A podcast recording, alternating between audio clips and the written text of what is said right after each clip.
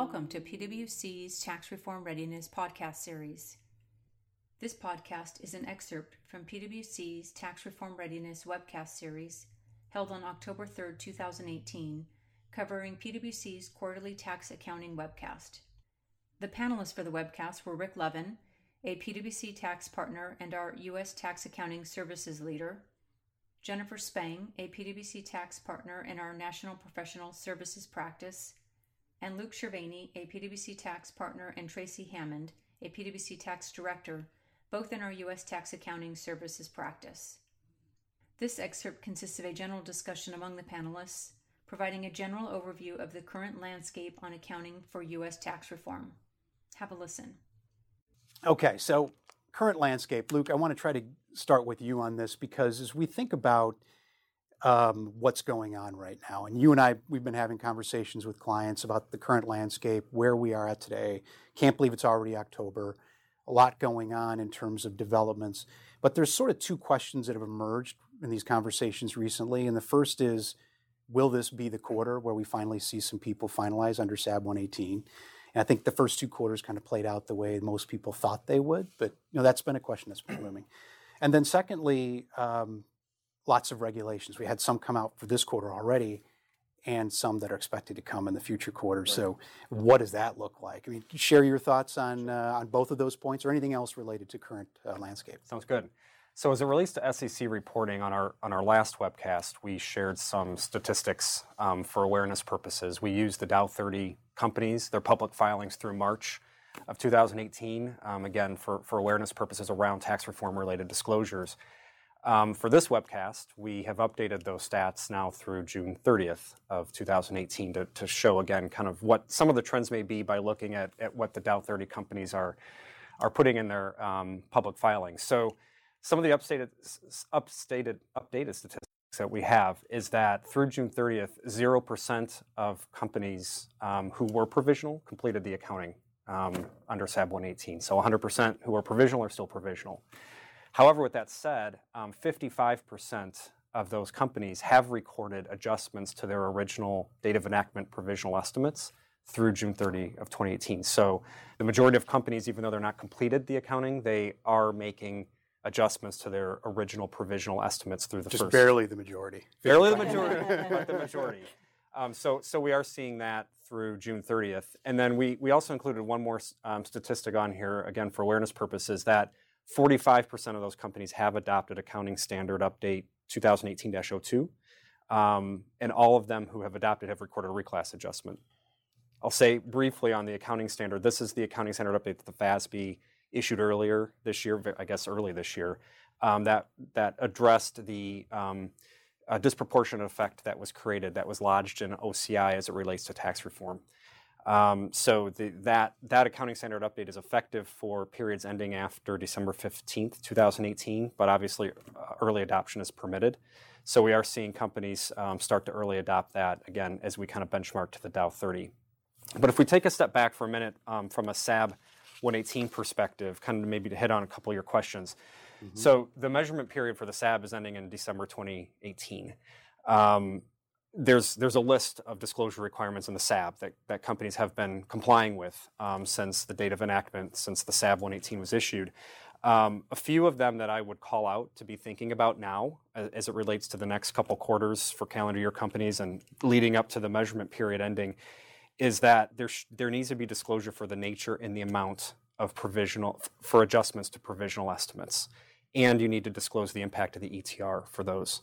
And then clearly, when you're done with the accounting, there needs to be disclosure that the accounting has been complete. So again, there's there's a list of disclosure requirements, but I call those out now that we're getting to nearer to the completion of the measurement period in December um, to make sure that that folks are mindful of that. You know, clearly the the theme with disclosures, whether it's SAB 118 or any disclosures within the tax footnote or other areas of the financial statements, not only adherence to the requirements, but good, transparent disclosure to make sure that the, fin- the financial statement users understand what's happening. Absolutely. It'll be interesting to see how these statistics look, you know, next quarter as we start to think through, you know, zero percent, obviously within the Dow 30, but when you get to um, the third quarter, eh, the one that I think will be interesting is the the adjustments to the provisional estimates because we've had regulations this quarter. I would think that number is going to go up significantly. I, My prediction. We'll see what happens in reality. so speaking of this quarter, if we go to the next slide, um, this hits on um, what what we've seen by way of some of the more significant developments since the act was enacted in in December of 2017. Um, just between July and the end of September alone, we've seen proposed regulations. I've got a list here 965 toll charge, 168K, 199 Cap. And then, of course, as you said in your opening comments, Rick, the 951 Cap A GILTI proposed regulations as well. So, all of these regulations may have an impact. Um, proposed regulations, I should say, could have an impact on companies. The toll charge and the GILTI were two of which, which were very eagerly anticipated. Um, so, a lot of folks have been very focused on those in particular.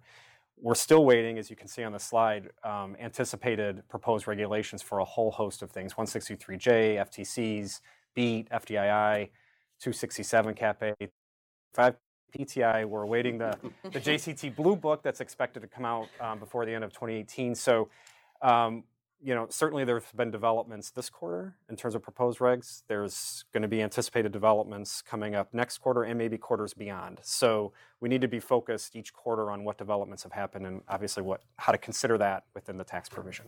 One of the rumors we heard earlier in the year was that Treasury was, you know, they had the goal obviously to get as many of these done before the end of the calendar year because there's a specific deadline that they're trying to track in June of next year. Right. Um, but they would try to actually avoid December to the extent that it, at all possible to avoid some of the concerns last year we had with tax reform coming late in the year. Yep. Although I think with that rather long list that you just went through, it's fair to say we're going to see some of those come out in December, which means you could have very well a similar, maybe not quite as bad of a situation as we saw last year, but there could be some need to get through some regulations before the end of, uh, with not much time before closing the books for calendar 2018. Yep. So Tracy, you know, one of the things that is interesting, we talked about uh, the fact that we've got all these developments for the current quarter, but then also looking ahead to next quarter. It's probably a good time to, to, at least discuss a little bit what the rules are for people looking at dealing with developments. So perhaps you could help us there. Yeah, sure, Rick. So I think here, and it's, it's probably just reminders largely for, for many companies, but things to keep in mind as you're thinking through accounting for legislative developments. So starting first with when. Or change in interpretation in tax law should generally be accounted for in the period in which the law change is enacted or the guidance is issued. Um, one thing to keep in mind here um, is that future anticipated changes in tax law should not be considered in your current accounting. Um, I think one term that resonates with me, and Jenna, I might have actually heard this one from you, is no wishful accounting. So then moving next into That's a Jen statement. moving next into the how. Um, so this is really a um, interim period question. So the effects of a change in tax law should be accounted for discretely. In addition, new developments that impact prior tax positions should also be accounted for discretely. And then finally, just wrapping it up here, Rick, with um, where. And so this is really a matter of um, interperiod allocation. And so said another way, the allocation of tax expense between the various components of income. So think continuing operations or other comprehensive income. So the effects of a change in tax law should generally be accounted for in continuing operations. Excellent. Okay. So another question we get: What about proposing? These are proposed regulations we're talking about, so they're not yet enforceable. You know, how do we think about those in the context of financial reporting? And Jen, do you uh, want to tackle that one?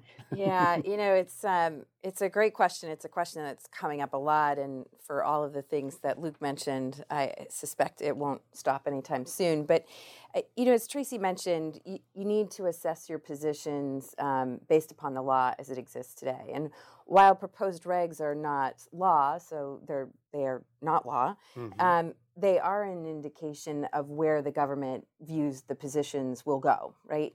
Um, and so I think it really has to come back to what is a company going to reflect on the return? And that really comes back to what is the position that's more likely than not, right? So when you think about your financial statement accounting, you need to consider all new information and things that go with that. But ultimately, you need to reflect in your financial statements what's more likely than not. And so companies will need to assess proposed regs. Um, in some cases, they may have already come to a conclusion that's consistent with the regs prior to the regs even the proposed regs even being issued. Absolutely. Um, but there could be other cases where that's not the case, and so companies will need to assess that for each, um, you know, for each one of these pieces of guidance that come out. Gotcha. Thank you for listening to this podcast. If you would like more information about this topic, please email the participants. Their email addresses can be found in the description of this episode. Thank you.